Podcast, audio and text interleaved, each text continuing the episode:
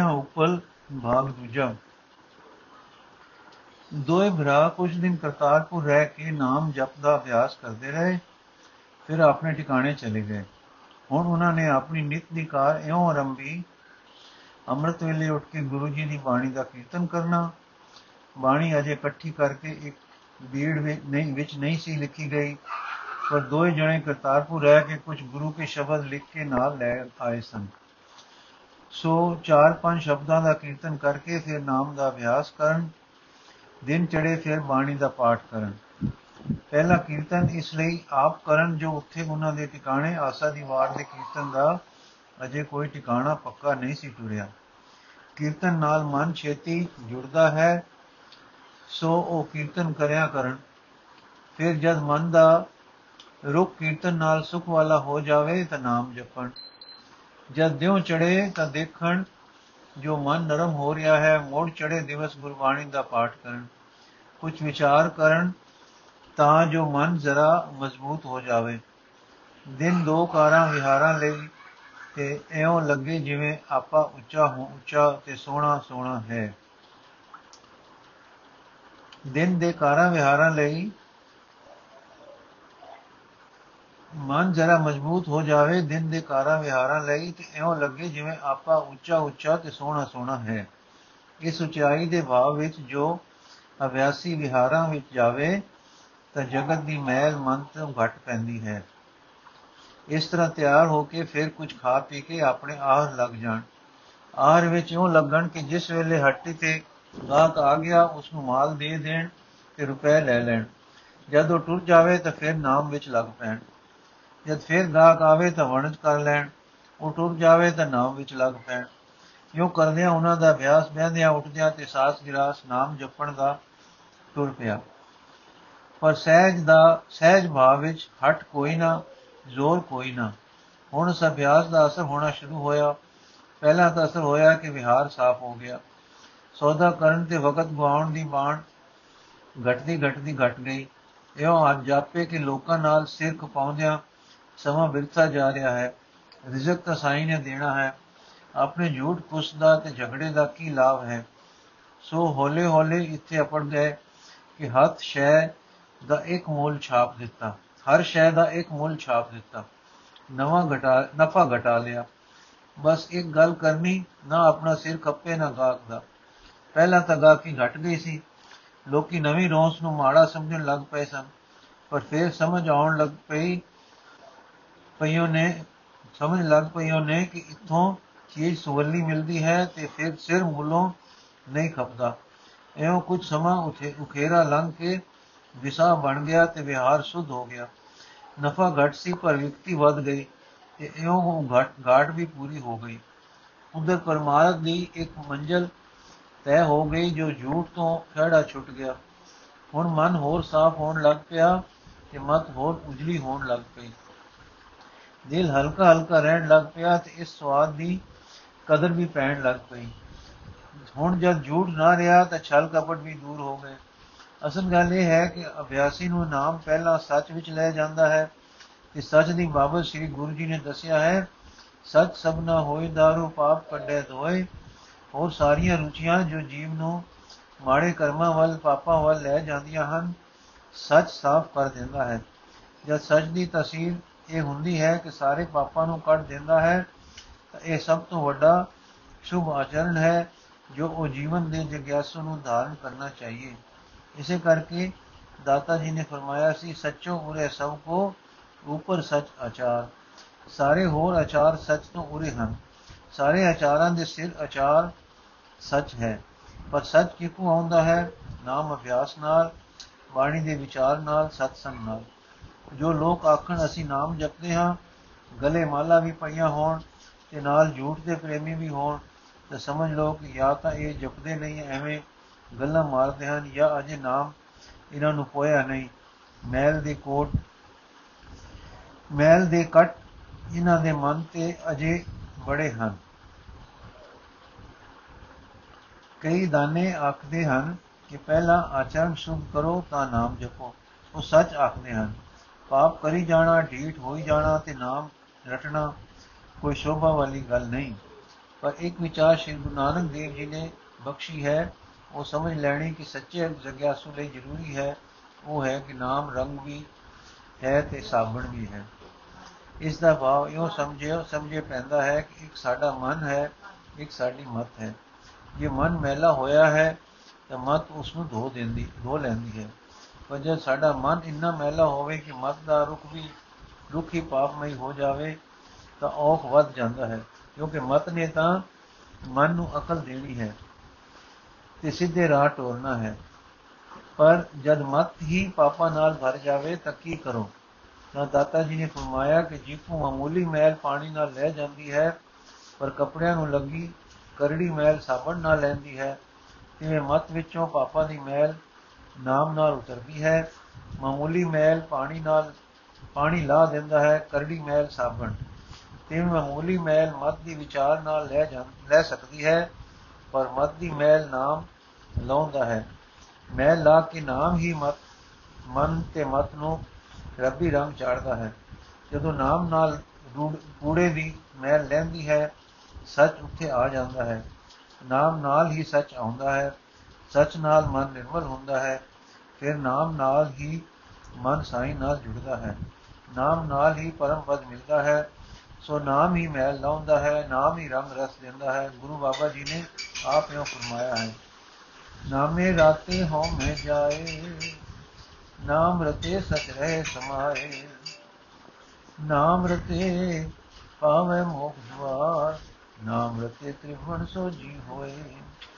ਨਾਮ ਨਾਨਕ ਨਾਮ ਰਤੇ ਸਦਾ ਸੁਖ ਹੋਏ। ਆਪ ਜਦ ਮੈਲ ਲੱਤੀ ਅੰਦਰ ਹੈ ਦਾ ਭਾਵ ਟਿਕ ਗਿਆ, ਤਾਂ ਮੋਖ ਹੋ ਗਈ। ਫਿਰ ਉਸ ਬੁੱਧੀ ਦਾ ਮਾਲਕ ਹੋ ਗਿਆ, ਜੋ ਪਰਮੇਸ਼ਰ ਨੂੰ ਰੱਖਦੀ ਹੈ, ਜਾਂ ਕਹੇ ਕਿ ਦਿਵ ਦ੍ਰਿਸ਼ਟੀ ਹੋ ਗਈ। ਇਸ ਤਰ੍ਹਾਂ ਨਾਮ ਸਾਰੇ ਕਾਰਜ ਸਵਾਰਦਾ ਹੈ, ਪਰ ਨਾਮ ਦਾ ਉਪਾਸਕ ਜਦੋਂ ਪਹਿਲੇ ਦਰਜੇ ਵਿੱਚ ਹੈ, ਅਰਥਾਤ ਜਦ ਮਤ ਵਿੱਚੋਂ ਮੈਲ ਧੋ ਰਿਹਾ ਹੈ, ਤਾਂ ਮੈਲ ਵਾਲੇ ਦਿਲ ਨਾਮ ਨਾਲ ਹੀ ਨਾਮ ਜਪਦਾ ਹੈ, ਜੋ ਮੈਲ ਨੂੰ ਕੱਟਦਾ ਹੈ। ਉਸ ਦਾ ਤੇ ਪਾਪਾਂ ਵਿੱਚ ਕਠੋਰ ਹੋ ਗਏ ਆਦਮੀ ਦਾ ਇਹ ਫ਼ਰਕ ਹੈ ਕਿ ਕਠੋਰ ਪੁਰਖ ਪਾਪ ਕਰਦਾ ਹੈ, ਤੇ ਖੁਸ਼ ਹੁੰਦਾ ਹੈ, ਤੇ ਹੋਰ ਕਰਦਾ ਹੈ। ਤੇ ਕਹਿ ਛੱਡਦਾ ਹੈ ਕਿ ਕੋਈ ਡਰ ਨਹੀਂ। ਨਾਮ ਅਭਿਆਸੀ ਬਾਣੀ ਦੇ ਵਿਚਾਰ ਕੇ ਸਤਸੰਗ ਦੇ ਉਤਮ ਨਮੂਨੇ ਤੇ ਟੁਰਦਾ ਹੈ। ਉਹ ਜਦ ਮੈਲੀ ਮਤ ਦੀ ਪ੍ਰੇਰਣਾ ਨਾਲ ਭੁੱਲ ਕਰ ਬੈਠਦਾ ਹੈ, ਤਾਂ ਉਦਾਸ ਹੁੰਦਾ ਹੈ ਤੇ ਝਟ ਪੁਰਨ ਕਰਦਾ ਹੈ ਕਿ ਫਿਰ ਐਸਾ ਨਹੀਂ ਕਰਨਾ। ਦੂਜੇ ਪਾਸੇ ਸਰਦਾਸ ਕਰਦਾ ਹੈ ਕਿ हे ਵਾਹਿਗੁਰੂ, ਮੇਰੇ ਦਿਲ ਵਿੱਚ ਬਲ ਭਰ ਜੋ ਮੈਂ ਫੇਰ ਨਾ ਡਿੱਗਾ। ਤੀਜੇ ਪਾਸੇ ਸਤਸੰਗ ਦਾ ਭੈ ਮੰਨਦਾ ਹੈ, ਗੁਰਮੁਖ ਦਾ ਲਿਹਾਜ਼ ਖਾਂਦਾ ਹੈ, ਐਸੇ ਕੰਮ ਕਰਕੇ ਮੈਂ ਸਤਸੰਗ ਨੂੰ ਕੀ ਮੂੰਹ ਦਿਆਂਗਾ? ਚੌਥੇ ਜੋ ਨਾਮ ਜਪਿਆ ਜਾ ਰਿਹਾ ਹੁੰਦਾ ਹੈ, ਉਹ ਮਨ ਵਿੱਚੋਂ ਮੈਲ ਨਾਲੇ ਨਾਲ ਕੱਟ ਰਿਹਾ ਹੁੰਦਾ ਹੈ। ਜਿਸ ਕਰਕੇ ਦਿਨੋ ਦਿਨ ਮਨ ਦੀ ਪਾਪਾਂ ਵਾਲੀ ਰੁਚੀ ਦੁਰਬਲ ਪੈਂਦੀ ਜਾਂਦੀ ਹੈ ਤੇ ਉੱਥੇ ਝੂਠ, ਕੁਸਤ, ਛਲ ਤੇ ਬਨਾਵਟ ਦੀ ਥਾਂ ਸੱਚ ਤੇ ਅਸਲੀਅਤ ਮੱਲੀ ਜਾਂਦੇ ਹਨ। ਸੱਚ ਜੋ ਨਾਮ ਨਾਲ ਅੰਦਰ ਪ੍ਰਵੇਸ਼ ਕਰਦਾ ਹੈ, ਉਹ ਪਹਿਲਾਂ ਆਪਣੇ ਆਪ ਨੂੰ ਝੂਠ ਨਾ ਬੋਲਣ ਵਿੱਚ ਪ੍ਰਗਟ ਕਰਦਾ ਹੈ। ਮਨ ਝੂਠ ਬੋਲਣੋਂ ਸੰਕੋਚ ਕਰਨ ਲੱਗ ਜਾਂਦਾ ਹੈ, ਫਿਰ ਮਨ ਸੱਚ ਕਹਿਣੀ ਵਿੱਚ ਆ ਜਾਂਦਾ ਹੈ। ਫਿਰ ਸੱਚ ਕਹਿਣੀ ਤੋਂ ਅਗੇਰੇ ਪ੍ਰਵੇਸ਼ ਕਰਦਾ ਹੈ, ਅਭਿਆਸੀ ਦਾ ਦਿਲ ਸੱਚਾ ਹੋ ਜਾਂਦਾ ਹੈ। ਸੱਚ ਤਾਂ ਪਰ ਜਾਣੀਏ ਜਾਂ ਹਿਰਦੇ ਸੱਚਾ ਹੋਏ। ਕੂੜ ਕੀ ਮਲ ਉਤਰੇ ਤਨ ਕਰੇ ਅੱਛਾ ਧੋਏ। ਜਦ ਹਿਰਦਾ ਸੱਚਾ ਹੋ ਗਿਆ ਤਾਂ ਸੱਚ ਨਾਲ ਪਿਆਰ ਪੈ ਜਾਂਦਾ ਹੈ। ਸੱਚ ਤਾਂ ਪਰ ਜਾਣੀਏ ਜੇ ਸੱਚ ਧਰੇ ਪਿਆਰ, ਫਿਰ ਅੰਤਰਾਤਮੇ ਸੱਚ ਤਜਰਬੇ ਵਿੱਚ ਆਉਂਦਾ ਹੈ। ਉਹ ਕੀਕੂ ਕਿ ਨਾਮ ਅੰਦਰ ਹੈ ਦਾ ਭਾਵ ਲੜਾਉਂਦਾ ਹੈ। ਹਾਂ, ਨਾਮ ਦੇ ਅਭਿਆਸੀ ਨੂੰ ਨਾਮ ਦਾ ਛਲ, ਨਾਮ ਦਾ ਫਲ ਇਹ ਲੱਗਦਾ ਹੈ ਕਿ ਇੱਕ ਇੱਕ ਹੈ ਦਾ ਭਾਵ ਅਰਥਾਤ ਸਤਿ ਦੀ ਪ੍ਰਤੀਤੀ ਅੰਦਰ ਵੱਜ ਜਾਂਦੀ ਹੈ। ਜਿਸ ਨੂੰ ਦਾਤਾ ਜੀ ਨੇ ਇਉਂ ਦੱਸਿਆ ਹੈ, ਨਾਉ ਸੁਣ ਮਨ ਰਹਿਸੀਏ ਤਪਾਏ ਮੋਖ ਦਵਾਰ ਸਚ ਤਾਂ ਪਰ ਜਾਣੀਏ ਜਾਂ ਜੁਗਤ ਜਾਣੇ ਜਿਉ ਦਰਦ ਕਾਇਆ ਸਾਧ ਕੇ ਵਿੱਚ ਦੇ ਕਰਤਾ ਵਿਓ ਇਸ ਤਰ੍ਹਾਂ ਅੰਦਰ ਆਤਮੇ ਜਦ ਨਾਮ ਟਿਕ ਜਾਏਗਾ, ਜੀਵ ਦੇ ਪਰਮਾਤਮਾ ਜੀ ਦੇ ਨਾਲ ਜੁੜਨ ਦੀ ਹਾਲਤ ਪੈਦਾ ਹੋ ਜਾਏਗੀ ਤੇ ਮਨ ਵਿੱਚ ਸੁਖ ਉਪਜੇਗਾ, ਫਿਰ ਉਸ ਨੂੰ ਬਾਹਰ ਮੁਖ ਭਾਗ ਕੀ ਲੱਗੇਗਾ? ਕਿ ਸੱਚੀ ਮਤ ਸਤਗੁਰੂ ਦੀ ਉਤਮ ਲੱਗੇਗੀ ਉਸ ਦੇ ਅਸਲ, ਉਸ ਦੇ ਅਮਲ ਸੱਚ ਵਾਲੇ ਹੋਣਗੇ ਔਰ ਉਹ ਅਮਲ ਆਪਣੇ ਆਪ ਨੂੰ ਕਰਨੀ ਵਿੱਚ ਪ੍ਰਗਟ ਕਰਨਗੇ। ਜੈਸਾ ਕਿ ਵਾਕ ਹੈ, ਸੱਚ ਤਾਂ ਪਰ ਜਾਣੀਏ ਜੋ ਸਿੱਖ ਸੱਚੀ ਦੇ ਲੈ, ਦਇਆ ਜਾਣੇ ਜੀ ਕੀ ਕਿਸ ਪੁੰਨ ਦਾਨ ਕਰੇ। ਅਰਥਾਤ ਸੱਚ ਦੀ ਤਸਵੀਰ ਮਨ ਨੂੰ ਨਿਰਮਲ ਕਰਕੇ ਟਿਕਾਉ ਵਿੱਚ ਰੱਖ ਕੇ, ਉਸ ਦੇ ਅਮਲਾਂ ਵਿੱਚ ਦਇਆ ਦਾ ਵਾਸਾ ਕਰਾ ਦੇਵੇਗੀ। ਸੱਚ ਤੋਂ ਅਖੀਰ ਸੱਚ ਦਾ ਅਸਰ ਆਤਮਾ ਵਿੱਚ ਨਿਵਾਸ ਹੈ। ਸੱਚ ਤਾਂ ਪਰ ਜਾਣੀਏ ਜਾਂ ਆਤਮ ਤੀਰਥ ਕਰੇ ਨਿਵਾਸ। ਆਤਮ ਰੂਪੀ ਤੀਰਥ ਦੇ ਟਿਕ ਜਾਣ, ਟਿਕ ਜਾਣਾ ਸੱਚ ਹੈ। ਹੁਣ ਦੇਖੋ, ਆਤਮ ਵਸਤੂ ਦੀ ਪ੍ਰਾਪਤੀ ਦਾ ਨਾਮ ਹੋ ਗਿਆ ਸੱਚ। ਸੋ ਝੂਠ ਬੋਲਣ ਦੇ ਬਚਾਓ ਤੋਂ ਟੁਰ ਕੇ ਆਤਮ ਤੀਰਥ ਦੇ ਨਿਵਾਸ ਤੱਕ ਸਾਰਾ ਸੱਚ ਹੈ। ਅੰਤ ਵਿੱਚ ਸਤਿਗੁਰੂ ਨੇ ਪਰਮਾਤਮਾ ਦਾ ਸਰੂਪ ਵੀ ਸੱਚ ਹੀ ਕਿਹਾ ਹੈ। ਜੋ ਨਾਮ ਦਾ ਅਸਰ ਹੈ, ਪਹਿਲਾ ਮਤ ਨੂੰ ਪਾਪਾਂ ਦੇ ਉਜਲ ਪਾਪਾਂ ਤੋਂ ਉਜਲ ਕਰਨਾ ਹੈ ਤੇ ਫਿਰ ਨਾਮੀ ਵਿੱਚ ਲੈ ਜਾਣਾ ਤੇ ਨਾਮ ਦੇ ਕੰਮ ਕਰਨ ਦਾ, ਅਰਥਾਤ ਅੰਤਰ ਅਸਰ ਕਰਨ ਦਾ ਤਰੀਕਾ ਉੱਪਰ ਦੱਸਿਆ ਹੈ। ਕਈ ਨਾ ਜਾਣਨ ਹਾਲ ਲੋਕੀ ਨਾਮ ਨੂੰ ਆਖਦੇ ਹਨ ਘੜੀ ਮੁੜੀ ਰਟਨ ਕਰਨ ਦਾ ਕੀ ਲਾਭ ਹੈ? ਉਹ ਨਾਮ ਨੂੰ ਰਟਨ ਮਾਤਰ ਸਮਝਦੇ ਹਨ। ਨਾਮ ਰਟਨ ਤੋਂ ਲੈ ਕੇ ਸਾਈਂ ਪੂਜਣ ਤੱਕ ਸਾਰਾ ਅੰਤਰ ਆਤਮੇ ਉਸ ਜੀਵਨ ਦੀ ਪ੍ਰਾਪਤੀ ਦਾ ਨਾਮ ਹੈ ਤੇ ਬਾਹਰ ਉੱਚ ਵਰਤਾਓ ਦਾ ਅਸਲ ਵਿੱਚ ਆਉਣਾ ਹੈ। ਅਰਥਾਤ ਅੰਦਰ ਉੱਚ ਜੀਵਨੀ ਦੀ ਪ੍ਰਤੀਤੀ, ਅਨੁਭਵ ਅਤੇ ਬਾਹਰ ਉੱਚ ਜੀਵਨ ਦੇ ਅਮਲ। ਪਹਿਲਾ ਤਾਂ ਰਟਨ ਹੀ ਹੈ। ਸਾਰੇ ਵਿਦਵਾਨਾਂ ਨੇ ਵਿਦਿਆ ਰਟਨ ਨਾਲ ਹੀ ਪਾਈ ਹੈ। ਰਟਨ ਨਾਲ ਰਟੇ ਜਾਣ ਵਾਲੇ ਪਦਾਂ ਦਾ ਅਜ ਅਸਰ ਮਨ ਤੇ ਪੈਂਦਾ ਤੇ ਅੰਦਰ ਸਿੰਜਰਦਾ ਹੈ। ਕਿਉਂਕਿ ਰਟਨ ਕਰਨ ਵਾਲਾ ਮਨੁੱਖ ਹੁੰਦਾ ਹੈ, ਮੁਰਦਾ ਮਸ਼ੀਨ ਨਹੀਂ ਹੁੰਦਾ ਕਿ ਉਸ ਤੇ ਅਸਰ ਨਾ ਪਵੇ। ਮਨ ਵਾਲਾ ਜਦ ਰਟਦਾ ਹੈ, ਤਾਂ ਰਟਨ ਦਾ ਭਾਵ ਮਨ ਪਰ ਸੁੱਤੇ ਹੀ ਪੈਂਦਾ ਹੈ। ਉਸ ਨੂੰ ਉਪਦੇਸ਼ ਮਿਲਦਾ ਹੈ ਕਿ ਇਹ ਨਾਮ ਕਿਸ ਦਾ ਹੈ ਤੇ ਕਿਉਂ ਜਪਣਾ ਹੈ। ਤਾਂ ਤੇ ਉਹ ਸਮਝ ਕੇ ਇਹ ਪ੍ਰਯੋਜਨ ਅੰਦਰ ਲੈ ਕੇ ਨਾਮ ਜਪਦਾ ਹੈ। ਉਸ ਨੂੰ ਆਗਿਆ ਹੁੰਦੀ ਹੈ ਸਤਸੰਗ ਦੀ ਕਿ ਖਿਆਲ ਨੂੰ ਦਾਵਨ ਤੋਂ ਵਰਜਣਾ ਹੈ ਜਿਸ ਦਾ ਨਾਮ ਲੈ ਰਹੇ ਹੋ, ਉਸ ਵੱਲ ਮੋੜ ਮੋੜ ਕੇ ਮਨ ਨੂੰ ਲਾਉਣਾ ਹੈ। ਸੋ ਕਿਉਂ ਇਹ ਰਟਨ ਮਨ ਦੀ ਖਿਆਲ ਸ਼ਕਤੀ ਨੂੰ ਹੋਰ ਤੇ ਵਰਜਦਾ ਹੈ ਤੇ ਆਪਣੇ ਵਿੱਚ ਜੋੜਦਾ ਰਹਿੰਦਾ ਹੈ? ਜੋ ਰਟਨ ਕਰੋ ਜਾਂ ਜਪ ਕਰੋ, ਉਹ ਸਿਮਰਨ ਹੋ ਜਾਂਦਾ ਹੈ। ਅਰਥਾਤ ਨਾਮ ਸਿਮਰਤੀ ਵਿੱਚ ਪ੍ਰਵੇਸ਼ ਕਰ ਜਾਂਦਾ ਹੈ। ਫਿਰ ਸਾਈ ਹੈ, ਇਹ ਭਾਵ ਸਾਡੀ ਯਾਦ ਵਿੱਚ ਪ੍ਰਵੇਸ਼ ਕਰ ਜਾਂਦਾ ਹੈ। ਸਿਮਰਨ ਦਾ ਅਰਥ ਹੈ, ਯਾਦ ਪਦ ਸਿਮਰਨ ਦਾ ਅਰਥ ਪਿਆਰ ਵਾਲੀ ਯਾਦ ਹੈ, ਕਿਉਂਕਿ ਇਸ ਪਦ ਦੇ ਧਾਤੂ ਸਮਰੀ ਦੇ ਅਰਥ ਹਨ ਪਿਆਰ ਕਰਨਾ ਤੇ ਯਾਦ ਕਰਨਾ। ਪਿਆਰ ਦਾ ਤੇ ਯਾਦ ਦਾ ਬੜਾ ਨੇੜੇ ਦਾ ਸੰਬੰਧ ਹੈ। ਪਿਆਰੇ ਦਾ ਪਿਆਰ ਸਦਾ ਸਾਡੇ ਅੰਦਰ ਯਾਦ ਦਾ ਰੂਪ ਲੈ ਕੇ ਵਸਦਾ ਹੈ। ਪਿਆਰ ਕਰਨ ਵਾਲਾ ਉਹ ਹੈ ਜੋ ਵੱਧ ਤੋਂ ਵੱਧ ਪ੍ਰੀਤਮ ਦੀ ਯਾਦ ਵਿੱਚ ਵਸਦਾ ਹੈ। ਇਸ ਤਰ੍ਹਾਂ ਜਦ ਸਤਕਾਰ ਦਾ ਉਚਤਾ, ਉਚੜਾ ਸਰਕਾ ਸਤਕਾਰ ਦਾ ਉਚਤਾ ਦਾ ਭਾਵ ਲੈ ਕੇ ਗੁਣਾ ਦੇ ਸਮੂਹ ਦਾ ਭਾਵ ਅੰਦਰ ਰੱਖ ਕੇ ਉਸ ਨੂੰ ਯਾਦ ਕਰੀਦਾ ਹੈ, ਤਾਂ ਉਹ ਪਿਆਰ ਹੀ ਤਾਂ ਹੁੰਦਾ ਹੈ। ਯਾਦ ਕਰਨੇ ਨਾਲ ਜੀਵ ਪਿਆਰ ਵਿੱਚ ਪ੍ਰਵੇਸ਼ ਕਰਦਾ ਹੈ।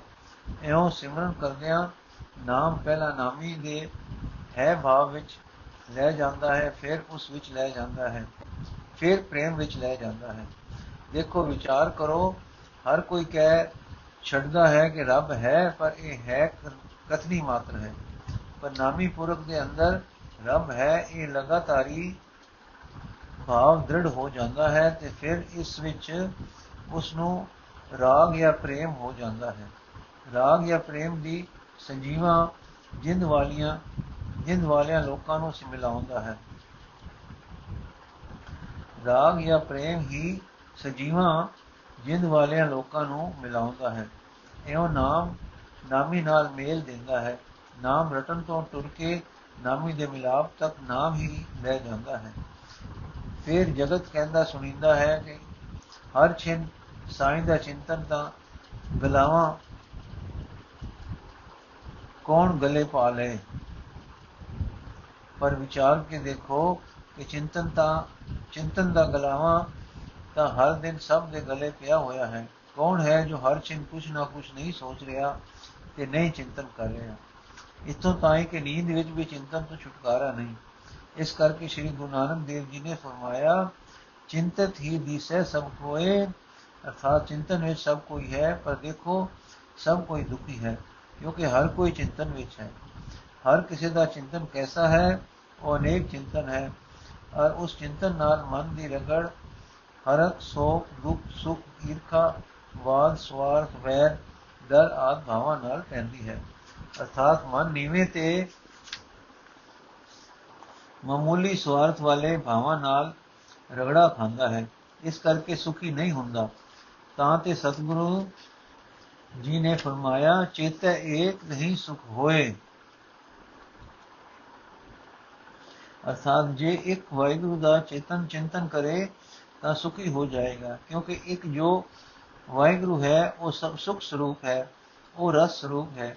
ਉਹ ਪ੍ਰੇਮ ਸਰੂਪ ਹੈ। ਉਹ ਦਾਤਾ ਹੈ, ਪਾਲਣਹਾਰ ਦੇ, ਪਾਲਣਹਾਰ ਹੈ, ਸਦਾ ਥਿਰ ਹੈ, ਸਦਾ ਮੁਕਤ ਹੈ, ਸਦਾ ਆਨੰਦ ਹੈ। ਜਦ ਐਸੇ ਸ਼ੁਭ ਏਕੇ ਦਾ ਚਿੰਤਨ ਕਰੇਗਾ ਅੰਦਰੋਂ ਇਨਾ ਭਾਵਾਂ ਨਾਲ ਮਨ ਦੀ ਰਗੜ ਹੋਵੇਗੀ। ਮੈਲ ਨਾਲ ਰਗੜਿਆ, ਮੈਲ ਲੱਗਦੀ ਹੈ ਤੇ ਰੰਗ ਨਾਲ ਰੰਗ ਰੰਗਦਿਆਂ ਰੰਗ ਚੜਦਾ ਹੈ। ਸੋ ਸਾਡਾ, ਸੋ ਸਾਦਾ ਮਨ ਇੱਕ ਚਿੰਤਨ ਨਾਲ ਸੁਖ ਗੁਣਾ ਸ਼ੁਭ ਭਾਵਾਂ, ਸ਼ੁਭ ਸਰੂਪ ਵਾਹਿਗੁਰੂ ਨਾਲ ਲੱਗ ਕੇ ਸੁਖ ਦੀ ਛੋ ਲੈ ਕੇ ਸੁਖ ਸਰੂਪ ਹੋ ਜਾਏਗਾ। ਇਸੇ ਕਰਕੇ ਦਾਤਾ ਜੀ ਨੇ ਫਰਮਾਇਆ, ਚੇਤੈ ਏਕ ਰਹੀ ਸੁਖ ਹੋਏ। ਚੇਤੈ ਏਕ ਤਹੀਂ ਸੁਖ ਹੋਏ। ਇਹ ਸੁਖ ਸਰੂਪਤਾ ਫਿਰ ਮੁਕਤੀ ਤੱਕ ਲੈ ਜਾਏਗੀ। ਸੋ ਇਸ ਤੁਕ ਦੇ ਅੱਗੋਂ ਦਾਤਾ ਜੀ ਨੇ ਫਰਮਾਇਆ, ਚਿਤ ਵਸੈ, ਰਾਚੇ ਹਸ ਹਰ ਨਾਏ। ਮੁਕਤ ਭਇਆ ਪਤ ਸਿਉ ਘਰ ਜਾਏ। ਅਰਥਾਤ ਇਹ ਸੁਭਾਗ ਏਕੋ ਏਕੇ ਦਾ ਇੱਕ ਚਿੰਤਨ ਕਿਕੂ ਅੰਦਰ ਵਸੇ। ਜੇ ਇਹ ਗੱਲ ਪੁੱਛੋ ਤਾਂ ਦੱਸਦੇ ਹਨ ਕਿ ਹਰ ਕੇ ਨਾਮ ਜੋ ਜਪਣ ਨਾਲ, ਇਸ ਵਾਹਿਗੁਰੂ ਦੇ ਨਾਮ ਦੇ ਅੰਦਰ ਵਸਣ ਨਾਲ ਇੱਕ ਚਿੰਤਨ ਪ੍ਰਾਪਤ ਹੋ ਕੇ ਸੁਖ ਸਰੂਪ ਬਣ ਕੇ ਫਿਰ ਕੀ ਹੋਵੇਗਾ? ਮੁਕਤ ਹੋ ਜਾਏਗਾ ਅਤੇ ਆਪਣੇ ਘਰ ਪਤ ਨਾਲ ਜਾਏਗਾ। ਸੋ ਇਹ ਵਸਤੂ ਹੈ ਨਾਮ, ਇਸ ਦੀ ਮਹਿਮਾ, ਇਸ ਦੀ ਵਿਦਿਆ ਸਾਰੇ ਸ੍ਰੀ ਗੁਰੂ ਗ੍ਰੰਥ ਸਾਹਿਬ ਜੀ ਵਿੱਚ ਹੈ ਤੇ ਤੁਕ ਤੁਕ ਵਿੱਚ ਦੱਸੀ ਹੈ। ਇਹ ਸੀ ਨਾਮ ਜੋ ਸੀਹੇ ਗੱਜਣ ਜਪਿਆ ਸੀ। ਪਹਿਲਾਂ ਉਹਨਾਂ ਦਾ ਵਿਹਾਰ ਸ਼ੁੱਧ ਹੋ ਗਿਆ, ਮਨ ਨਿਰਮਲ ਹੋ ਗਿਆ, ਫਿਰ ਅੰਦਰ ਹੈ ਦਾ ਭਾਵ ਕਿ ਵਾਹਿਗੁਰੂ ਹੈ, ਵੱਜ ਗਿਆ।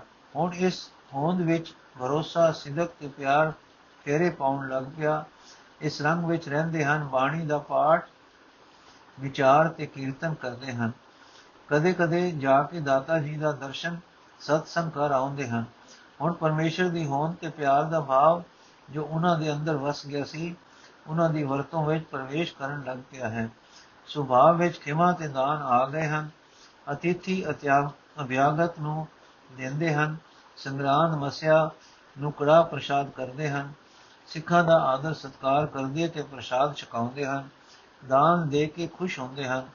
ਇਹ ਅਮਲੀ ਵਰਤਨ ਦਾ ਪਿਆਰ ਆ ਗਿਆ।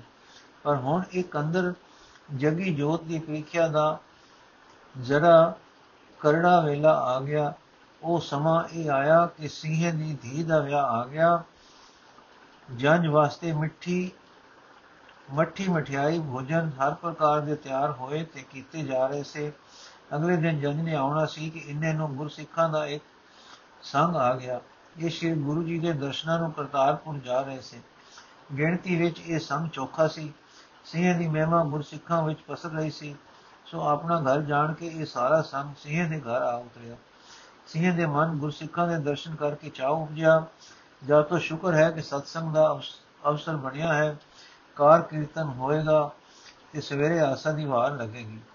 ਸੱਤੇ ਪਿਆਰ, ਬੜੇ ਪਿਆਰ ਨਾਲ ਉਤਾਰਾ ਦਿੱਤੋ ਸਿੰਘ ਨੇ ਸਾਰੇ ਸੰਗ ਦੀ ਜਲ ਪਾਣੀ ਦੀ ਸੇਵਾ ਕੀਤੀ।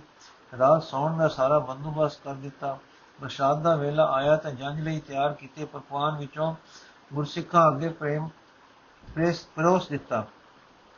ਮਨ ਦੇ ਮੈਲੀ ਸਤਗੁਰ ਦੇ ਪਿਆਰੇ, ਮਨ ਦੇ ਮੇਲੀ ਸਤਗੁਰ ਦੇ ਪਿਆਰੇ ਨਾਮ ਬਾਣੀ ਦੇ ਰੰਗ ਅਤੇ ਗੁਰਸਿੱਖ ਸਿੰਘੇ ਦੇ ਘਰ ਪਕਵਾਨ ਖਾਣ ਤਾਂ ਇਸ ਤੋਂ ਵੱਧ ਸੀਏ ਨੂੰ ਕੀ ਖੁਸ਼ੀ ਹੋ ਸਕਦੀ ਸੀ? ਕੱਲ ਕੀ ਹੋਵੇਗਾ? ਜੰਜ ਲਈ ਮਠਿਆਈ? ਏਡੀ ਕਿ ਛੇਤੀ ਕਿੱਥੋਂ ਬਣੇਗੀ? ਪਤ ਰਹੇਗੀ ਕਿ ਜਾਏਗੀ? ਇਹ ਗੱਲਾਂ ਸੀਹੇ ਦੇ ਸੀਨੇ ਖਲਬਲੀ ਨਹੀਂ ਪਾ ਰਹੀਆਂ। ਉਹ ਸੁਖੀ ਹੈ ਅੰਦਰੋਂ। ਕਿਸੇ ਜਾਗਦੀ ਜੋਤ ਸਰਵ ਵਿਆਪ, ਵਿਆਪੀ ਹੋਣ ਨਾਲ ਰੋਤਾ ਪਿਆ ਹੈ। ਹੈ ਦਾ ਭਾਵ ਹੁਣ ਜਿਉਂਦੀ ਸੱਤਾ ਹੈ, ਉਸ ਵਿੱਚ ਟੋਟਾ ਨਹੀਂ ਪੈ ਰਿਹਾ। ਵਾਹਿਗੁਰੂ ਹੈ, ਪਿਆਰਾ ਹੈ ਉਸ ਦੇ ਪਿਆਰੇ ਉਸ ਦੇ ਬੱਚੇ ਹਨ। ਇਹ ਭਾਵ ਸਿਹ ਦੇ ਅੰਦਰ ਹੈ। ਸਾਡਾ ਜੀਉ ਸੰਸਿਆ ਨਾਲ ਮਲੀਨ ਹੁੰਦਾ ਹੈ। ਸਿਹ ਨੇ ਸੰਸੇ ਧੋ ਕੱਢੇ ਹਨ। ਉਹ ਵਿਸ਼ਵਾਸ ਦੇ ਘਰ ਹੈ। ਵਿਸ਼ਵਾਸ ਦੇ ਤਤ ਗਿਆਨ ਨਾਲ, ਨਾਲੋਂ ਨਾਲ ਵਸਦੇ ਹਨ। ਵਿਸ਼ਵਾਸ ਤਤ ਗਿਆਨ ਦਾ ਡੰਡਾ ਹੈ। ਵਿਸ਼ਵਾਸ ਆਇਆ ਤਾਂ ਗਿਆਨ ਆਇਆ। ਸੀਏ ਨੇ ਸਿੱਖਾਂ ਨੂੰ ਡਾਢੇ ਪਿਆਰ ਵਿੱਚ ਪ੍ਰਸ਼ਾਦ ਛਕਾਇਆ। ਸੰਗਤ ਵਿੱਚ ਗੁਰੂ ਡਿਠਾ। ਗੁਰੂ ਨੂੰ ਭੋਜਨ ਛਕਾਇਆ। ਚਾਉ ਰੰਗ ਰਸ ਵੱਜਾ ਰਿਹਾ। ਜਦੋਂ ਵੇਲਾ ਹੋ ਕੇ ਅੰਦਰ ਵੋਟੀ ਪਾਸ ਗਿਆ ਉਹ ਕਹਿਣ ਲੱਗੀ, ਸਾਈਂ ਜੀਓ ਜੰਜ ਦਾ ਪਕਵਾਨ ਗੁਰਸਿੱਖਾਂ ਨੂੰ ਖਵਾਇਆ, ਸ਼ੁਭ ਹੋਇਆ। ਪਰ ਕੱਲ ਜੰਜ ਆ ਰਹੀ ਹੈ, ਉਸ ਵੇਲੇ ਕੀ ਕਰਾਂਗੇ? ਤਸੀਹੇ ਨੂੰ ਪਹਿਲੀ ਵੇਰ ਸੰਸਾਰ ਹੋਇਆ ਪਰ ਇਹ ਉਪਰੀ ਜਿਹੀ ਛੋ ਦੇ ਕੇ ਟੁਰ ਗਿਆ ਤੇ ਉੱਚੇ ਤੇ ਸਾਈਂ ਰੰਗ ਰਤੇ ਸੀਏ ਨੇ ਵਾਹਿਗੁਰੂ ਦੀ ਹੋਂਦ ਪਿਆਰ ਨਾਲ ਮਰ ਰਹੇ ਦਿਲ ਵਿੱਚੋਂ ਆਵਾਜ਼ਾਂ ਨਿਕਲੀਆਂ, ਰਿਜਕ ਦਸਤ ਆ ਕਸੇ ਹਮਾਰਾ ਇੱਕ ਆਸ ਵਸੈ। ਰਿਜਕ ਦਸਤ ਆ ਕਸੇ हमारा एक आस वसै ਅਸਤ ਏਕ ਦਿਗਰ ਕੋਈ ਏਕ ਤੂਈ ਏਕ ਤੂਈ ਹਾਸੀਏ ਨੇ ਦੋ ਤਰੇ ਵਾਰ ਇਹੋ ਤੁਕ ਪੜੀ ਤੇ ਨਿਸ਼ਚਿੰਤ ਹੋ ਕੇ ਸੌਂ ਗਿਆ ਦੋ ਪੈਰ ਨਿਸ਼ਾ ਬੀਤ ਗਈ ਦੁਪਹਿਰੇ ਵਜੇ ਉਠਿਆ ਹੋਰ ਇੱਕ ਕੀਰਤਨ ਵਿੱਚ ਆਪਣੇ ਭਜਨ ਵਿੱਚ ਇੱਕ ਚਿੰਤਨ ਵਿੱਚ ਲੀਨ ਹੋ ਗਿਆ ਦਿਨ ਚੜ ਪਿਆ ਸੀਆਂ ਉਠਿਆ ਤੇ ਵਿਆਹ ਕਾਰਜ ਵਿੱਚ ਲੱਗ ਪਿਆ ਇਸ ਨੇ ਫਿਰ ਚੇਤਾਵਨੀ ਕਰਾਈ ਸਾਈਂ ਜੀਓ ਅੱਜ ਕੀ ਬਣੇਗਾ ਸੀਆਂ ਮੁਸਕਰਾਇਆ ਤੇ ਕਹਿਣ ਲੱਗਾ ਸਤਗੁਰ ਆਸ ਧਰੇ ਮਨ ਮਾਹੀ, ਅਪਰ ਵਿਚਾਰ ਕਰੋ ਕੋ ਨਾਹੀ। ਰਾਖेंगे ਪਰ ਪੈਜ ਹਮਾਰੀ, ਦਾਸ ਜਾਨ ਹੈ ਹੈ ਚਿਤਕਾਰੀ ਜਾਂ ਫਿਰ ਇਸਤਰੀ ਨੇ ਕਿਸੇ ਵੇਲੇ ਤੋਖਲਾ ਕੀਤਾ ਤਾਂ ਸੀਏ ਨੇ ਉੱਤਰ ਦਿੱਤਾ, ਸਾਡੀ ਪੈਜ ਬਾਬਾ ਰੱਖੇਗਾ। ਜਦ ਜੰਜ ਆਈ ਤਾਂ ਭਗਵਾਨ ਵਾਲੇ ਕੋਠੇ ਦੇ ਮੋਹਰੇ ਜਾ ਕੇ ਸੀਏ ਨੇ ਅਰਦਾਸ ਕੀਤੀ, ਹੈ ਗੁਰੂ ਬਾਬਾ, ਤੂੰ ਸਿੱਖਾਂ ਦਾ ਹੈ, ਸਿੱਖ ਤੇਰੇ ਹਨ, ਉਹ ਪੋਤ ਤੇਰਾ ਪਸਾਰਾ ਹੈ। ਜੰਜ ਆਈ ਹੈ, ਆਪਣੇ ਸਿੱਖ ਦੀ ਪੈਜ ਰੱਖੋ। ਸਿੱਖਾਂ ਦੀ ਪੈਜ ਮੇਰੇ ਸੋਹਣੇ ਸਤਗੁਰ ਨਾਨਕਾ, ਤੇਰੀ ਪੈਜ ਹੈ। ਆਪਣੀ ਪੈਜ ਦਾ ਆਪ ਰਖਵਾਲਾ ਹੋ, ਦਾਤਾ। ਸਿੱਖ ਬੋਲਣ ਹਾਰ ਹਨ, ਤੂੰ ਬਖਸ਼ਣ ਹੈ। ਆਪਣੇ ਬਿਰਧ ਨੂੰ ਆਪ ਸੰਭਾਲ ਇਸ ਤਰ੍ਹਾਂ ਪਿਆਰ ਭਰੇ ਨੇ ਅਰਦਾਸ ਕੀਤੀ ਬੂਆ ਖੁੱਲਿਆ ਗੱਜ ਨੂੰ ਕਿਹਾ, ਹੈ ਗੁਰੂ ਕੇ ਸਿੱਖ, ਬਹਿ ਜਾ ਅੰਦਰ ਤੇ ਗੁਰੂ ਕੇ ਖਜ਼ਾਨੇ ਵਿੱਚੋਂ ਦੇ ਹੀ ਜਾ। ਬਰਾਤ ਦੀ ਪੰਗਤ ਲੱਗ ਗਈ ਪ੍ਰੋਸਣ ਹਾਰ ਪ੍ਰੋਸਣ ਲੱਗ ਪਏ ਵਰਤਾਵਣ ਹਾਰ ਵਰਤਾਵਣ ਲੱਗ ਪਏ। ਜਨ ਤ੍ਰਿਪਤ ਹੋ ਗਈ ਸਿੰਘ ਦੇ ਭੰਡਾਰ ਵਿੱਚ ਟੋਟ ਨਾ ਆਈ। ਜਨ ਉਸ ਸਮੇਂ ਦੇ ਰਿਵਾਜ ਰਿਵਾਸ, ਰਿਵਾਜ ਮੁਕਤ ਮੁਜਬ ਪੰਜ ਦਿਨ ਰਹੀ, ਪੰਜੇ ਦਿਨ ਜਨ ਤ੍ਰਿਪਤੀ ਤ੍ਰਿਪਤੀ ਰਹੀ। ਦਾਸ ਗੌਣ ਵੀ ਚੰਗਾ ਦਿੱਤਾ, ਦਾਸ ਗੌਣ ਵੀ ਚੰਗਾ ਦਿੱਤਾ, ਸੁੱਖਾਂ ਨਾਲ, ਖੁਸ਼ੀਆਂ ਨਾਲ ਕਾਕੀ ਡੋਲੇ ਪਾ ਵਿਦਾ ਕੀਤੀ। ਜਿਨ੍ਹਾਂ ਲੋਕਾਂ ਨੂੰ ਪਤਾ ਸੀ ਕਿ ਸੀਏ ਦੀ ਸੀਏ ਕੁਝ ਕੀਤਾ ਸੀ, ਉਹ ਅਚਰਜ ਸਨ। ਪਰ ਘਰ ਦੀ ਨਾਰ ਹੈਰਾਨ ਸੀ। ਪਰ ਜਦ ਪੇਸ਼ ਰਹਿ ਆਈ, ਪਰ ਜਦ ਪੈਜ ਰਹਿ ਆਈ ਤੇ ਸਾਰੇ ਵਿਹਲੇ ਹੋ ਕੇ ਬੈਠੇ ਤੇ ਸੀਏ ਨੂੰ ਵਧਾਈਆਂ ਦੇਣ ਲੱਗੇ ਤਾਂ ਸਭ ਨੇ ਆਪ ਮੁਹਾਰੇ ਆਖਿਆ, ਸਤਿਗੁਰੂ ਨੇ ਸੋਹਣੇ ਸਤਿਗੁਰੂ ਨਾਨਕ ਨੇ ਆਪਣੇ ਸਿੱਖ ਦੀ ਪੈਜ ਆਪ ਰੱਖੀ ਹੈ, ਗੁਰਪੈਜ ਨਿਜ ਸਿੱਖਨ ਰਾਖੀ। ਛੀਆਂ ਆਪਣੀ ਘਾਲ ਵਿੱਚ ਟੁਰਿਆ ਰਿਹਾ। ਇਹ ਮਨ ਜਨਮ ਜਨਮ ਦਾ ਭੁੱਲਾ ਹੋਇਆ ਹੈ, ਇਸ ਨੂੰ ਮੈਲ ਡਾਢੀ ਲੱਗੀ ਹੈ, ਸਨੇ ਸਨੇ ਲੈਂਦੀ ਹੈ। ਉਨ ਜੇ ਇਸ ਜਨਮ ਨੂੰ ਹੀ ਲਓ, ਤਾਂ ਸਾਰੇ ਕਰਮ ਸਵਾਰਥ ਦੇ ਵੀ ਹੀ ਕਰੀਦੇ ਹਨ। ਸੋ ਮਨ ਦੀ ਰੁਚੀ ਖੁਦਗਰਜੀ ਵੱਲ ਹੀ ਰਹਿੰਦੀ ਹੈ। ਇਸ ਮਨ ਦਾ ਰੁਖ ਬਾਹਰ ਮੁਕ ਰਹਿੰਦਾ ਹੈ। ਇਹ ਆਪਾ ਲੋਚਦਾ ਹੈ, ਇਸ ਲਈ ਦੇਰ ਲੱਗਦੀ ਹੈ। ਕਈ ਵੇਰ ਮਨ ਨੂੰ ਦੇਵ ਰੂਪ ਕਰਦਿਆਂ ਜੇ ਤਾਂ ਹਰ ਨਾਲ ਜੇ ਤਾਂ ਹੱਠ ਨਾਲ ਮਨ ਨੂੰ ਗਦੀਆਂ ਤੋਂ ਰੋਕ ਕੇ, ਮਨ ਬਨ ਕੇ ਸਰੀਰਕ ਭੋਗਾਂ ਤੋਂ ਹਟਾਓ, ਤਾਂ ਮਨ ਗਮ ਰੁੱਟ ਤੇ ਜਿਰੜ ਜਿਹਾ ਹੋ ਜਾਂਦਾ ਹੈ ਤੇ ਕੋਈ ਕਈ ਵੇਰ ਸਰੀਰ ਵੀ ਨਾਲ ਅਹੋਰਿਆ ਜਾਂਦਾ ਹੈ। ਜੇ ਖੁੱਲੀ ਛੁੱਟੀ ਦੇ ਦਿਓ, ਤਾਂ ਇਹ ਦਿਲ ਉਸ ਛਿੰਦ ਦਾ ਤਰਪਦਾ ਹੈ। ਸਰੀਰ ਵੀ ਕੁਝ ਉਛਲਦਾ ਹੈ, ਪਰ ਥੋੜਾ ਹੀ ਚਿਰ ਮਗਰੋਂ ਬੁਰੇ ਫਲ ਫਲ ਫਲ ਨਿਕਲ ਪੈਂਦੇ ਹਨ ਤੇ ਕਈ ਤਰ੍ਹਾਂ ਦੇ ਰੋਗ ਸਰੀਰ ਨੂੰ ਆ ਗ੍ਰਸਦੇ ਹਨ। ਤੇ ਉਦਾਸੀ ਪੱਲੇ ਪੈਂਦੀ ਹੈ। ਸਰੀਰਕ ਨਿਰਮਲਤਾਈ ਤਾਂ ਛੇਤੀ ਹੀ ਆ ਜਾਂਦੀ ਹੈ। ਫਿਰ ਪਦਾਰਥ ਵੀ ਹਾਰ ਹਾਰ ਦੇ ਹਾਰ ਦੇ ਜਾਂਦੇ ਹਨ। ਕਈ ਵੇਰ ਅਵੇਤੇ ਮਨ ਐਸੇ ਕਰਮ ਕਰ ਬੈਠਦੇ ਹਨ ਕਿ ਰਾਜਸੀ ਦੰਡ ਸਿਰ ਆ ਚੜਦੇ ਹਨ। ਸੋ ਮਨ ਨੂੰ ਖੁੱਲਾ ਛੁੱਟ ਪਤੂ, ਖੁੱਲਾ ਛੁੱਟ ਪੱਤਰ ਦਿੱਤਿਆਂ ਵੀ ਸੁਖ ਨਹੀਂ ਨਿਕਲਦਾ। ਸਗੋਂ ਦੁੱਖਾਂ ਦਾ ਵਿਸ਼ੇਸ਼ ਕਾਰਨ ਹੀ ਇਹੋ ਬਣਦਾ ਹੈ। ਹੁਣ ਲੱਭਣੀ ਹੈ ਉਹ ਜੁਗਤ ਕਿ ਜਿਸ ਤਰ੍ਹਾਂ ਮਨ ਨੂੰ ਉੱਚਾ ਸੁੱਚਾ ਵੀ ਕਰ ਲੈਣਾ ਤੇ ਖੇੜੇ ਵਿੱਚ ਵੀ ਰੱਖਣਾ ਹੋ ਸਕੇ, ਇਸ ਲਈ ਸਤਿਗੁਰ ਦਾ ਮਾਰਗ ਹੈ ਬਾਣੀ ਦਾ ਵਿਚਾਰ, ਨਾਮ, ਸੇਵਾ ਤੇ ਸਤਸੰਗ। ਸੇਵਾ ਨਾਲ ਮਨ ਸਾਫ਼ ਹੁੰਦਾ ਹੈ ਤੇ ਆਹਰੇ ਲੱਗਦਾ ਹੈ ਤੇ ਇਸ ਨੂੰ ਬਿਨਾਂ ਖੇਤ ਦੇ ਸੁਖ ਲੈਣ ਦੀ ਥਾਂ ਸੁਖ ਦੇਣ ਦਾ ਸੁਭਾਅ ਪੈ ਜਾਂਦਾ ਹੈ। ਸੁਖ ਦੇ ਕੇ ਵੀ ਜੀ ਖੁਸ਼ ਹੁੰਦਾ ਹੈ। ਇਉਂ ਖੁਰਦਰਜੀ, ਜੋ ਮਨ ਦੀ ਪਸ਼ੂ ਵ੍ਰਿਤੀ ਦਾ ਵੇਗ ਸੀ ਮੋੜਾ ਖਾ ਗਈ ਤੇ ਦਿਲ ਨੂੰ ਦੂਸਰੇ ਨੂੰ ਸੁਖੀ ਕਰਕੇ ਚਾਉ ਵੀ ਚੜਦਾ ਰਿਹਾ। ਸੋ ਮਨ ਖੇੜੇ ਵਾਲਾ ਵੀ ਰਿਹਾ ਤੇ ਮਾੜੀਆਂ ਰੁਚੀਆਂ ਤੋਂ ਰੁਕ ਕੇ ਉੱਚੇ ਪਾਸੇ ਵੀ ਪੈ ਗਿਆ। ਗਮਰੂਨ ਗਮਰੁਟਸਾਈ ਵੱਲ ਸਹਿਮ ਖਾ ਕੇ ਬਚ ਜਾਣ ਵਾਲੇ ਪਾਸੇ ਮਨ ਨਾ ਗਿਆ। ਜਦ ਮਨ ਮਨ ਖੁਸ਼ ਰਿਹਾ, ਸਰੀਰ ਆਪੇ ਰਾਜੀ ਰਿਹਾ। ਇਸ ਤਰ੍ਹਾਂ ਬਾਣੀ ਦੀ ਵਿਚਾਰ ਉੱਚੇ ਜੀਵਨ ਦਾ ਉਪਦੇਸ਼ ਦਿੰਦੀ ਰਹੀ। ਜਦ ਮਨ ਮਨ, ਜਦ ਜਦ ਮਨ ਨੀਵੇਂ ਪਾਸੇ ਗਿਆ, ਤਦ ਤਦ ਹੀ ਬਾਣੀ ਨੇ ਪੁਕਾਰ ਕੇ ਆਖਿਆ, ਮਨ ਤਤ ਅਵਗਤ ਪਿਆਰਿਆ, ਗੁਰ ਪ੍ਰਸਾਦੀ ਪਾਇਆ। हे ਮਨ, ਤੂੰ ਪਸ਼ੂ ਨਹੀਂ, ਪਸ਼ੂ ਵ੍ਰਿਤੀ ਤਾਂ ਤੇਰੇ ਵਿੱਚ ਇਸ ਦੇਰੀ ਨੇ, ਦੇਹੀ ਨੇ ਪਾਈ ਹੈ, ਤੇਰਾ ਅਸਲਾ ਦਾ ਤਤ ਸਰੂਪ ਹੈ। ਉਸ ਵਿੱਚ ਬ੍ਰਿਤੀਆਂ ਦਾ ਪਰਛਾਵਾਂ ਪੈ ਰਿਹਾ ਹੈ। ਜਿਹੜੀ ਤੇਰੇ ਵਿੱਚ ਪਸ਼ੂ ਬ੍ਰਿਤੀ ਹੈ, ਇਹ ਅਸਲਾ ਨਹੀਂ। ਇਹ ਤਾਂ ਸੋਪਨ ਕਾਲ ਵਾਲਾ ਤੇਰਾ ਮਨ ਹੈ, ਇਸ ਦੇ ਪਿੱਛੇ ਹੈ, ਤੇਰਾ ਨਿਰੋਲ ਆਪਾ, ਉਸ ਆਪੇ ਦੇ ਵਿੱਚ ਹੈ, ਨਾਸ਼ ਰਹਿਤ ਰਤ ਤਤ, ਨਾਸ਼ ਰਹਿਤ ਤਤ। ਫਿਰ ਜਦ ਕੋਈ ਮਾੜਾ ਕੰਮ ਵਕਤ ਲੈਣ ਲੱਗੇ ਤਾਂ ਬਾਣੀ ਕਹੇਗੀ, ਖਾਣਾ, ਪੀਣਾ ਆਸਣਾ ਸੋਣਾ, ਵਿਸਰ ਗਿਆ ਹੈ, ਮਰਨਾ। ਕਸਮ ਵਿਸਾਰ ਖੁਆਰੀ ਕੀਤੀ, ਕਸਮ ਵਿਸਾਰ ਖੁਆਰੀ ਕੀਨੀ, ਦ੍ਰਿਗ ਜੀਵਨ ਨਹੀਂ ਰਹਿਣਾ। ਪ੍ਰਾਣੀ ਇੱਕੋ ਨਾਮ ਧਿਆਵੋ ਆਪਣੀ ਪਤ ਸੇਤੀ ਘਰ ਜਾਓ। ਤਦ ਮਨ ਨੂੰ ਹੋਸ਼ ਆਵੇਗੀ ਕਿ ਮੇਰਾ ਪ੍ਰਯੋਜਨ ਜੀਵਨ ਦਾ ਪਸ਼ੂ ਭੋਗ ਨਹੀਂ ਸੀ। ਮੈਂ ਕਿਸੇ ਉੱਚੇ ਕੰਮ ਲਈ ਆਇਆ ਸਾਂ। ਮੈਂ ਕਿਉਂ ਇਸ ਪਾਸੇ ਪਾਵਾਂ? ਜਦ ਐਸੇ ਉਪਦੇਸ਼ ਸੁਣ ਕੇ ਆਪੇ ਨੂੰ ਰੋਕੇਗਾ, ਤਾਂ ਰੋਕ ਤਾਂ ਉਦਾਸੀ ਪੈਦਾ ਕਰੇਗੀ। ਵਿਰਾਗ ਹੀ ਵੀ ਦੇਵੇਗੀ। ਵਿਰਾਗ ਦਾ ਅਸਰ ਤਨ ਨੂੰ ਖੀਨ ਕਰਨ ਵਾਲਾ ਵੀ ਪਏਗਾ, ਪਰ ਨਾਲ ਹੀ ਦਿਸੇਗਾ ਕਿ ਸਤਸੰਗ ਵਿੱਚ ਲੱਗੇ ਲੋਕ ਜੋ ਮੈਥੋਂ ਅੱਗੇ ਹਨ, ਖੁਸ਼ ਹਨ।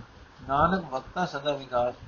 ਤਦ ਦਿਲ ਦਿਲ ਵਗਰ ਦਿਲ, ਤਦ ਦਿਲ ਦਿਲ ਬਰੀ ਛੱਡੇਗਾ ਤੇ ਤਦ ਦਿਲ ਦਿਲ ਬਰੀ ਫੜੇਗਾ ਤੇ ਸੋਚੇਗਾ ਕਿ ਨਾਮ ਦੀ ਗਾਲ ਅੰਤ ਆਨੰਦ ਘਰ ਲੈ ਜਾਏਗੀ। ਇਹ ਜੋ ਸੰਤ ਜਨ ਆਨੰਦ ਹਨ, ਤੇ ਬਾਣੀ ਦੀ, ਬਾਣੀ ਵੀ ਦੱਸਦੀ ਹੈ ਕਿ ਅਣਜਾਣ ਦਾ, ਕਿ ਅਭਿਆਸ ਦਾ ਅੰਤ ਆਨੰਦ ਹੈ। ਤਾਂ ਤੇ ਮੈਂ ਮਨ ਨੂੰ ਮਹਿਲਾ ਮਹਿਲਾ ਤੋਂ ਧੋਵਾਂ ਤੇ ਉੱਚਾ ਹੋਵਾਂ ਜੋ ਆਨੰਦ ਪਾਵਾਂ। ਇਹ ਆਨੰਦ ਦੀ ਆਸ ਮਨ ਨੂੰ ਅਰੁਚੀ ਤੇ ਵਜ ਵਿੱਚ ਪੁਰਖਤ ਨਹੀਂ ਹੋਣ ਦਿੰਦੀ। ਫਿਰ ਅਭਿਆਸ ਨਾਮ ਦਾ ਹੈ, ਨਾਮ ਹੈ ਵਾਹਿਗੁਰੂ।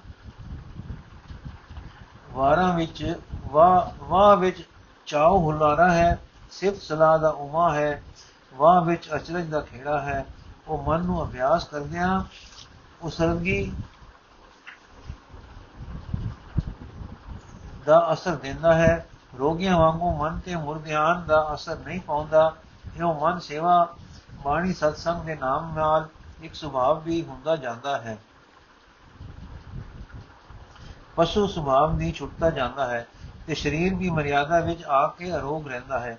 ਪਰ ਸਾਰੀ ਗਾਲ ਹੋ, ਹੈ ਸੋਹਣੀ ਗਾਲ, ਹੈ ਤੇ ਸਮਾਂ ਲੱਗਦਾ ਲੱਗਦਾ ਹੈ। ਸਿਆ ਉੱਪਰ ਇਸ ਤਰ੍ਹਾਂ ਗਾਲ ਕਰਦਾ ਰਿਹਾ, ਸਦਾ ਮਹਿਲ ਘਟਦੀ ਗਈ।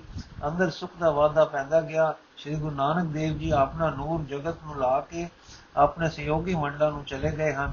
ਸਿਆ ਉਹ ਜਗਤ ਗੁਰੂ ਅੰਗਦ ਦੇਵ ਜੀ ਵਿੱਚ ਦੇਖਦਾ ਹੈ, ਦੇਖਦਾ ਕ੍ਰਿਤ ਹੁੰਦਾ ਰਿਹਾ। ਖਡੂਰ ਸਾਹਿਬ ਦਰਸ਼ਨਾਂ ਨੂੰ ਜਾਂਦਾ ਹੈ ਤੇ ਲਾਭ ਲੈਂਦਾ ਹੈ। ਇਸ ਸਮੇਂ ਉਸ ਦੇ ਘਰ ਪੁੱਤਰ ਹੋਇਆ।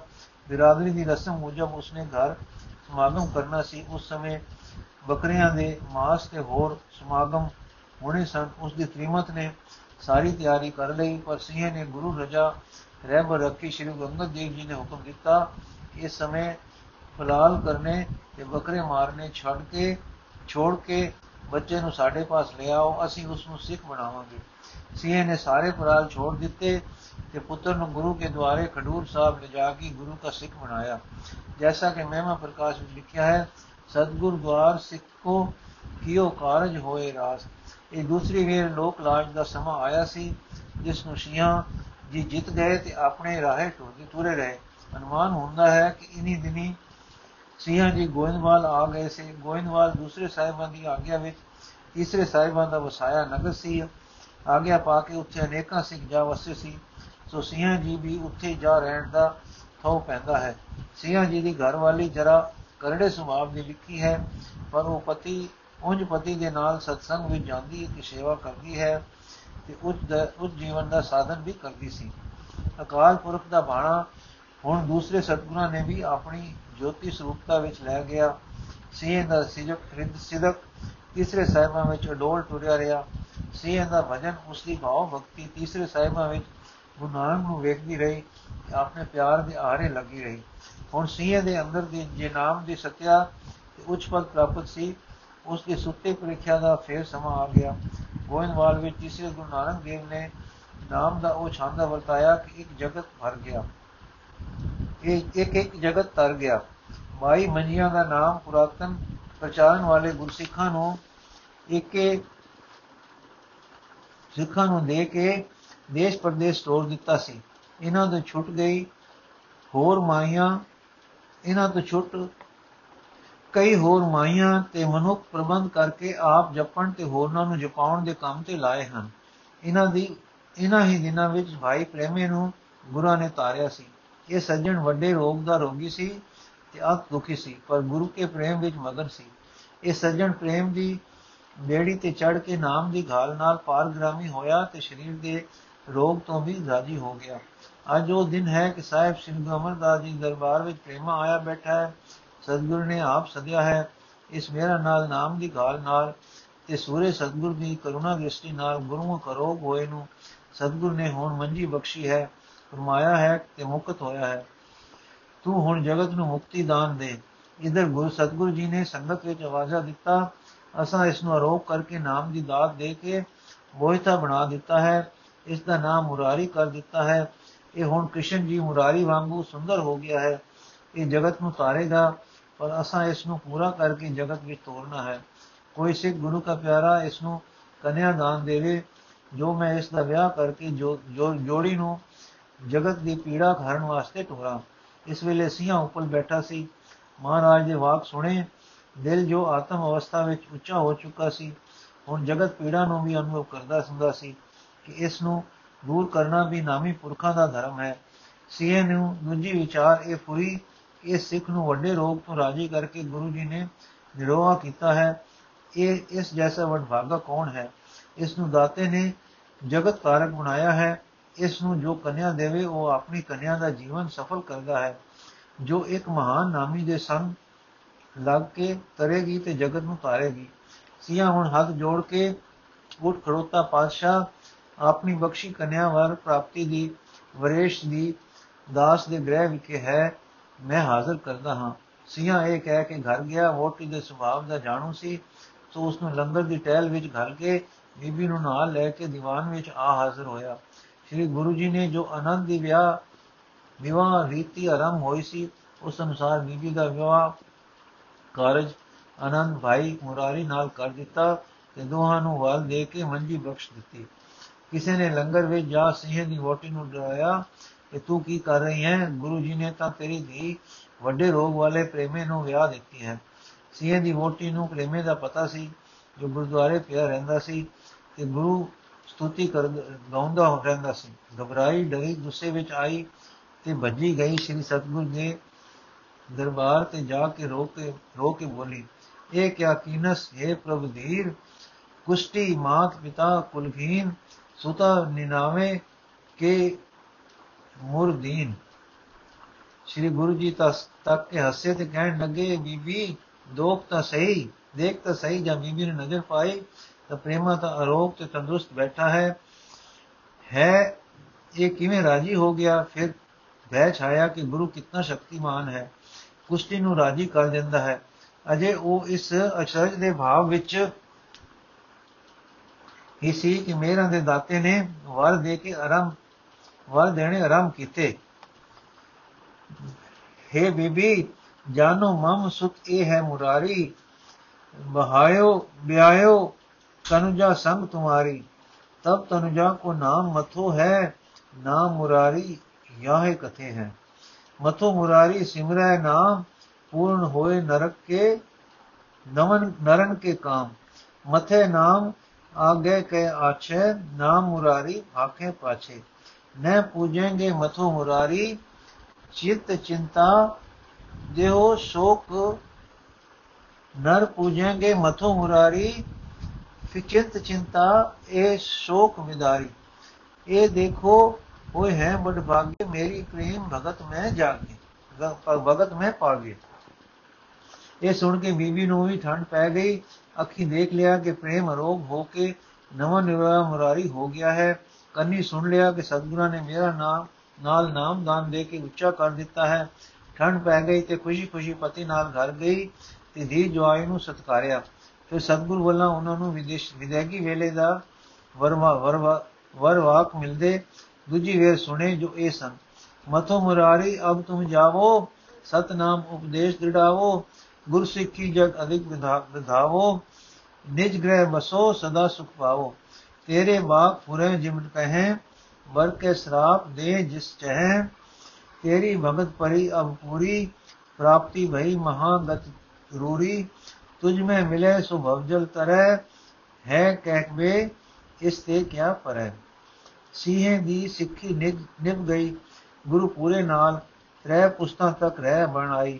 ਅੰਤਰਾਤਮੇ ਨਾਮ ਰੰਗ ਰਤਾ ਪਰਮ ਪਦ ਨੂੰ ਪਹੁੰਚਾ। ਬਾਹਰ ਜਗਤ ਵਰਤੇ, ਵਰਤੋਂ ਵਿੱਚ ਉਸ ਦਾ ਉਪਕਾਰ ਨਿਭ ਗਿਆ। ਦੁਖੀ ਜਗਤ ਵਿਖੇ ਨਾਮ ਦੀ ਠੰਡ ਵਰਤਾਉਣ ਵਾਲੇ ਮਹਾਨ ਉਪਕਾਰ ਦੇ ਕਾਰਜ ਵਿੱਚ ਕਨਿਆ ਦਾ ਜੀਵਨ ਸਫਲ ਹੋਇਆ। ਇਸ ਤੋਂ ਅੱਗੇ ਅਨੁਮਾਨ ਹੁੰਦਾ ਹੈ ਕਿ ਸਿੰਘ ਉਪਲ ਨੇ ਚੌਥੇ ਸਤਗੁਰਾਂ ਦੇ ਸਮੇਂ ਤੱਕ ਜਗਤ ਯਾਤਰਾ ਕੀਤੀ ਹੈ। ਜਦੋਂ ਸ੍ਰੀ ਗੁਰੂ ਰਾਮਦਾਸ ਜੀ ਨੇ ਸਾਹਿਬਾਂ ਦੇ ਹੁਕਮ ਵਿੱਚ ਚੱਕ ਰਾਮਦਾਸ ਵਸਾਇਆ ਹੈ, ਆਪਣੇ ਰਹਿਣ ਦਾ ਟਿਕਾਣਾ ਬਣਾ ਕੇ ਬਾਜ਼ਾਰ ਸਾਜਿਆ ਹੈ। ਗੁਰੂ ਕਾ ਬਾਜ਼ਾਰ ਤੇ ਪਾਸੀਆਂ ਦੇ ਚੌਕ ਤੇ ਅੱਗੇ ਇਹ ਬਾਜ਼ਾਰ ਹੋਣ ਵਾਲੇ ਸਬੂਣੀਆਂ ਵਾਲੇ ਬਾਜ਼ਾਰ ਵਿੱਚ ਸ਼ਾਮਲ ਹੋ ਕੇ ਅੱਗੇ ਤੱਕ ਗਿਆ ਹੈ। ਸੀਏ ਜੀ ਵੀ ਗੁਰੂ ਦੀ ਆਗੇ ਵਿੱਚ ਇੱਥੇ ਆ ਵਸੇ ਹਨ। ਗੁਰੂ ਦੇ ਇਸ ਬਾਜ਼ਾਰ ਵਿੱਚ ਉਹਨਾਂ ਗਲੀ ਨਹੀਂ ਉਤਰੇ, ਵਿਉਂਤ ਵਿਉਂਤ ਕੇ ਘਰ ਬਣਾਇਆ। ਗਜਬ ਗੱਜਣ ਹੀ ਵਿਰਾ ਤੇ ਹੋਰ ਉਪਲ ਸੱਜਣ ਨਾਲ ਇੱਥੇ ਹੀ ਆਵਸੇ ਸੇ ਉਪਲ ਦੇ ਵਸਣ ਤੋਂ ਗਲੀ ਦਾ ਨਾਮ ਉਪਲਾਂ ਵਾਲੀ ਗਲੀ ਪਿਆ ਹੈ, ਜੋ ਹੁਣ ਤੱਕ ਵਿਦਿਤ ਹੈ। ਇਸ ਦੇ ਨੇੜੇ ਉਸ ਸਮੇਂ ਦੁੱਗਲ ਸਿੱਖਾਂ ਦੇ ਘਰ ਵਸਣ ਤੋਂ ਦੁਗਲਾਂ ਵਾਲੀ ਤੇ ਨਯਤ ਖਤਰੀਆਂ ਗੁਰਸਿੱਖਾਂ ਦੇ ਵਸੇਬੇ ਤੇ ਤੋਂ ਨਯਤਾਂ ਦੀ ਗਲੀ ਵਸੀ। ਇਹਨਾਂ ਨਯੜ ਇਹਨਾਂ ਨਯੜ, ਨਯੜਾਂ ਦੀ ਗਲੀ ਵਸੀ। ਇਹਨਾਂ ਨੈੜ ਖਤਰੀਆਂ ਦੇ ਪਰਿਵਾਰ ਵਿੱਚੋਂ ਹੀ ਸ਼੍ਰੀ ਪਰਮ ਪਾਵਨ ਮਾਤਾ ਗੁਜਰੀ ਸਨ। ਸੋ ਅਸਾਂ ਤੁਸਾਂ ਅੱਜ ਦਰਸ਼ਨ ਕੀਤੇ ਹਨ ਪਿਆਰ ਦੇ ਨੈਣਾ ਨਾਲ, ਸ਼ਰਧਾ ਦੇ ਨੈਣਾ ਨਾਲ ਕਥਾ ਦੇ ਚਾਨਣ ਨਾਲ ਸਾਹਿਬ ਸ੍ਰੀ ਗੁਰੂ ਨਾਨਕ ਦੇਵ ਜੀ ਦੇ ਤੇ ਦੂਸਰੇ, ਤੀਸਰੇ, ਚੌਥੇ ਸਾਹਿਬਾਂ ਦੇ, ਉਹਨਾਂ ਦੇ ਤਾਰੇ ਸਿੱਖ ਸਿਉ ਉਪਲ ਦੇ ਤੇ ਇਸ ਸਿੱਖ ਦੇ ਚਾਰ ਪਾਤਸ਼ਾਹੀਆਂ ਤੱਕ ਸਿੱਖੀ ਸਿੱਧਕ ਦੇ ਨਿਵਾਹ ਤੇ ਨਾਮ ਦੀ ਕਰਨੀ ਨਾਲ ਉੱਚ ਜੀਵਨ ਪ੍ਰਾਪਤ ਕਰਕੇ ਪਰਮ ਪਦ ਨੂੰ ਆਪਣਨ ਦੇ। ਹਾਂ, ਸਿਆ ਉਪਲ ਜਿਓ, ਜੇ ਕੋ ਤਰੇ ਸਾਓ ਬੈਜਲ ਨੂੰ, ਜੇ ਕੋ ਜਿਤਿਆ ਜਾ ਸਾਜੇ ਅਸਾਦ ਮਨ ਨੂੰ, ਜੇ ਕੋ ਮਨ ਨੂੰ ਮਾਰ ਕੇ ਕੁਚਲ ਕੇ, ਵਿਰਾਗ ਨਹੀਂ ਸਾਜੇ ਕੀਤਾ ਪਰ ਮਨ ਨੂੰ ਜੋਤ ਸਰੂਪ ਰੱਖ ਕੇ ਲਖ ਲਿਆ ਸਾਜੇ ਤੇ ਇਸ ਨੂੰ ਪਰਮ ਤਤ ਨਾਲ ਮਿਲਾ ਕੇ ਸੁਖ ਪਾਇਆ ਸਾਜੇ। ਤਿਵੇਂ ਮੇਰ ਦੀ ਕਲੀ ਪਾਓ, ਆਪਣੀ ਤੇ ਪੁਆਓ, ਆਪਣੀ ਗੁਰੂ ਜੋਤੀ ਤੋਂ ਅਸਾਂ ਤੇ, ਸਾਡੇ ਸਿੱਖਾਂ ਤੇ, ਨਾਮ ਤੇ, ਨਾਮ ਦੇ ਤਰਲਾ ਲੈਣ ਵਾਲੇ ਜਗਾਸੂਆਂ ਤੇ ਕਿ ਉਹ ਵੀ ਇਸ ਨਾਮ ਦੀ ਤੇਗ ਲੈ ਕੇ ਤਰ ਜਾਣ ਤੇ ਉੱਚੇ ਜੀਵਨ ਨੂੰ ਪ੍ਰਾਪਤ ਹੋਣ।